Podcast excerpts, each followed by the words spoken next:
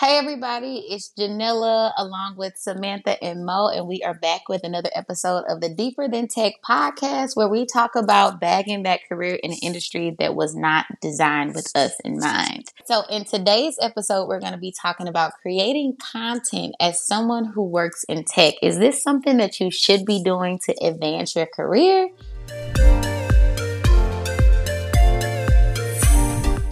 So before we get into all of that, I want you guys to make sure you are subscribing to the Deeper Than Tech podcast, hitting those five-star reviews, and sharing with a friend or a coworker. So creating digital content is a cool way to showcase your skills, kind of, you know, get acclimated with your followers and things like that. And as someone who works in tech, the question is, you know, should you be doing that at the same time? But before we talk about that, like, what is digital content to you guys? For me, I would say digital content is anything that you find online. So like social media, YouTube, ebooks, webinars, right? Webinars. That's a good one. Courses, anything you find online, I think is digital content. N F Ts? No. Oh, we keep saying N F Ts because Janella has a couple N F Ts in her background. If you're not watching the YouTube channel, make sure you go check it out and you can see them. I think we forget about what digital content is because we get so wrapped up on the hottest digital content, which right now is like TikTok and Reels, that we forget that like just a simple picture or, like you said, an ebook, anything like that, like just having a website, like that's digital content. We forget about that. Blogging, Twitter, yes, all that digital content. Putting yourself online in a consumable way for other people to digest is digital content. Okay. I was waiting to see if Mo had something. Oh, I didn't have anything because you hit everything. There's nothing else that I can think of that's digital content. I mean, it's even sometimes old school ways of doing a newsletter, of collecting email addresses and doing like a monthly mm. newsletter. That's digital content that we forget about. And sometimes that's more important because once these platforms go down like TikTok and Instagram, you're going to lose your funnel to your audience. So I think some people forget about that old school way of making sure you still have contact with the people. That's good. I even work for an email company and I completely forgot. I know, MailChimp. No, for real.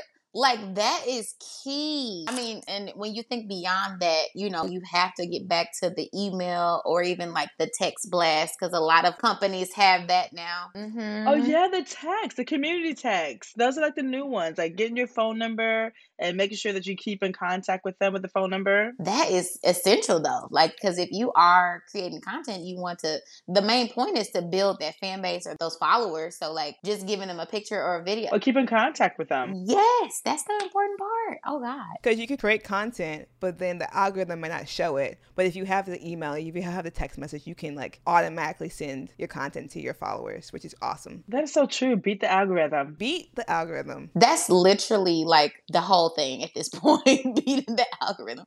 So what kind of digital content do you guys create? Uh, well, the podcast. We definitely do that. Um, ding, ding, ding, ding, ding. Instagram, sometimes Twitter, sometimes blogs like Medium, my own personal website. YouTube, did I say that? I used to do YouTube as well. I feel like I'm trying to find my groove with focusing on the select mediums getting the most love from, you know, for lack of a better word. So I have my podcast, Tech Misfits. I also have my YouTube channel, which is Forever Janella. But I have just all of your normal social media accounts, Twitter, Instagram, Facebook. But as far as like creating content and what that looks like, as far as like monetizing and trying to make money, like I really want to focus mainly on the platforms that make that happen for me. And so it's hard trying to say like, okay, well, where and what am I doing? Like I'm actually in the process of trying to figure out like, okay, what do I want to focus on? Because Instagram is cool, but TikTok is where it's at. And I'm not really on TikTok. Oh, that's what I heard. I heard that everybody's at TikTok right now. Heck yeah. And I guess my strategy is I really don't focus on making content. I just live life. And then when I feel like it, I might, you know, summarize it in a reel or I might post a story because I just don't want to get caught in that hype because I know it's so easy. It's a downward slide really fast to like your mental health issues, if you're following that algorithm, if you're trying to wonder why you're not getting likes. But if you're just living your life, you're a matter of fact, that is a real. They're saying like uh, your life is content, like doing what you're doing is content and just post it. If you try doing that, I think that's a better uh, way of going about it. I'm just a minimalist, but I think I'm the one person with the least amount of followers, so don't listen to my advice. I don't have oh, good stop. advice on, on social media. No, I, I totally get it. I think that we kind of talked about this before we live is, you know, I struggle with calling myself a content creator because I just want to live life. I want to be that minimalist. And I really that at that at heart, like I want to get my little tiny house and live and not like get on the internet. But then, but you know, at times it's just like, I have to step into myself and realize I am an extroverted girl. I am a very like happy girl. And I, I do like to talk to people. So I have to start owning like being a content creator or at least being an influencer, you know what I mean? Because sometimes don't want to live up to that title because I have my moments like Mo, like I don't want to do that. Imagine how many times you repeat the same advice to people. Like people trying to break into tech. You're telling one person here, you're telling one person there. You can just put that on, on video and share it to everybody. So now you don't have to have that multiple conversations at one time and you can save yourself time as well. Exactly. So since we're talking about that, like the point of making content is to eventually make money. So what do you guys think about creating content and making money outside of your nine to five? I would love to make some extra money. just, just saying. I, but I think it's also very hard to get to that. We're dependent on the platform that you're on to give us that source of income. So we have to figure out ways to like go outside that platform to maybe sell something or maybe get sponsorships. See, I've never had that approach. I had the approach, what I've used my social media for, it was uh, perks. So I've used it in the past to show people that I've been a speaker. So they could pay for a round trip for me to speak at different conferences. When I first broke into tech, I used social media and my my Twitter account and my Instagram account and my website to my first employer. And they said, if you're that passionate that you're talking about it all the time, that you can show us these tutorials on the website and also on your uh, Instagram account, then we know that you can get into this job and you're going to do it because this is what you love to even share content about. You, you love this job. You love anything with software engineering. So I used it for that and not necessarily so Instagram can pay me or partnerships. I like that because a lot of times if it's between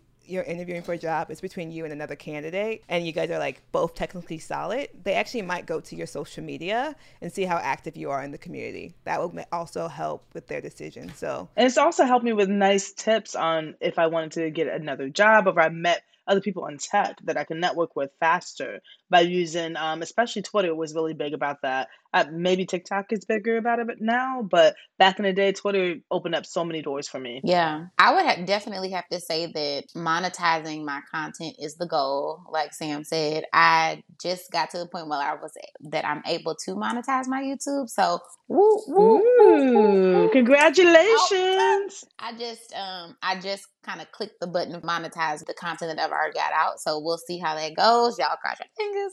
So go I think follow that, her. Go yeah. follow. Was it Misfit Tech on YouTube? It's it's uh it's Forever Janella on YouTube. Oh, or it's you a different can, name for YouTube. Or you can okay. look up the Tech Misfit. It's this. It's the same as my Instagram. But I think that it can get overwhelming at some point. Like I envision, okay, if this does become, you know, a full-time job for me, what that looks like. I will enjoy it because I think I would have more, you know, time to just live my life and all I have to do is record it. But that demand, that one hundred K followers or that million subscribers would have me overwhelmed at some point. So I'm trying to, again, align like my intention with it, right? So that I can feel connected to it and feel like, okay, this is natural. It's, it, I'm not forcing it. So how do you do that? Is that like you consistently making a schedule that balances? Because right now you still have a full-time job. You're not a full-time content creator. So what's your schedule look like to balance those two worlds? So I do have a content calendar now. So I dedicate Sundays and Mondays to the podcast. I may be recording an episode or I may be actually making the content to go on the Instagram. And then like Tuesdays and Saturdays, I dedicate to like my coaching calls or to my vlog or my YouTube. So I'm trying to stick with that and see how it goes so that I'm not overwhelmed. I make sure that I'm not overwhelmed, right? Like I make sure it plugs in when it needs to and that I'm not doing too much because your girl is not shy about saying, all right, y'all, I'm out. Talk to y'all in two months.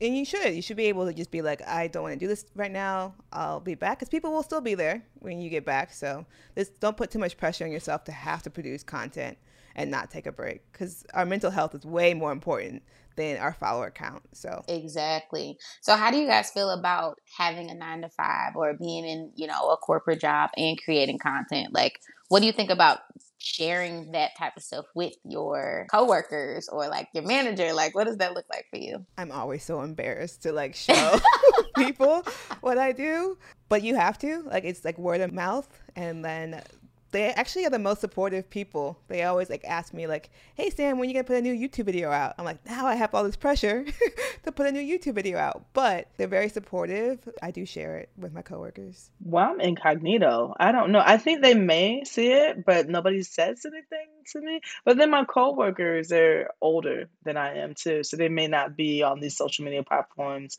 or checking me out. But I am cognizant of it. I am aware that there's a possibility that they're looking. So I make sure there is a balance. And if I'm working on a project, I'm not posting a lot of stuff on social media. They may be like, aren't you supposed to be working on this sprint? What's going on? I see you post like fifteen things. But a lot of times I am mindful, like if I am being stressed out by the job, that I'm not using social media as a venting tool, because that's not going to be helpful for me or my, my company. So I don't do that. But I, I do put um, learning experiences that I have for my job that might be, I don't know, might be ideal or something recognizable to other people that are looking at my content. Yeah. I think coming from radio and like having like my social media being my job and now having one that is not is really what kind of makes me feel a little fearful to share my content with everyone at work, because I'm still trying to get used to like being myself in a corporate space. So I have a few coworkers who like are some of my faves, so they have everything. They always like cheer me on and everybody's supportive at work, but I'm still trying to like get the two down, especially with LinkedIn. Like I heard recently that LinkedIn is getting real hot on like influencers in the corporate world, or like, you know, professional influencers for jobs and things like that. And it's just like, I don't talk about anything crazy on my podcast or really like on my YouTube. Like I'm just myself, but I still feel like if I posted that on LinkedIn, like I got this like imposter syndrome. Like what are they gonna think? What are they gonna say? I don't know. Can you post a Misfit Weekend on LinkedIn? Now that one I would not post. That is not a professional uh, video. I loved it.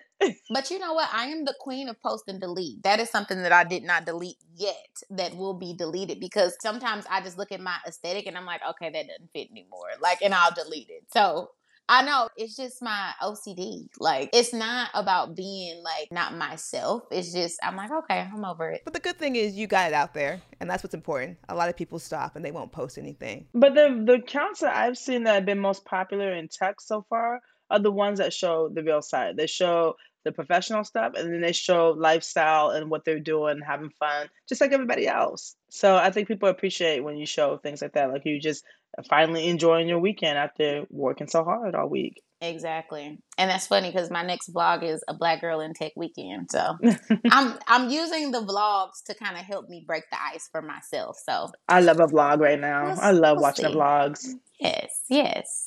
So yeah, did you guys have anything else you think about as far as like creating content and balancing the job? I would say put yourself first. If you want to make content, try to do it before your job, because like after you're done working, you're gonna be like, I'm too tired to do anything. So like maybe try to put the content first, or maybe like Janella does, have certain days where you do it so you won't feel overwhelmed, like having to constantly push out content. Yes, figure out that digital calendar for sure.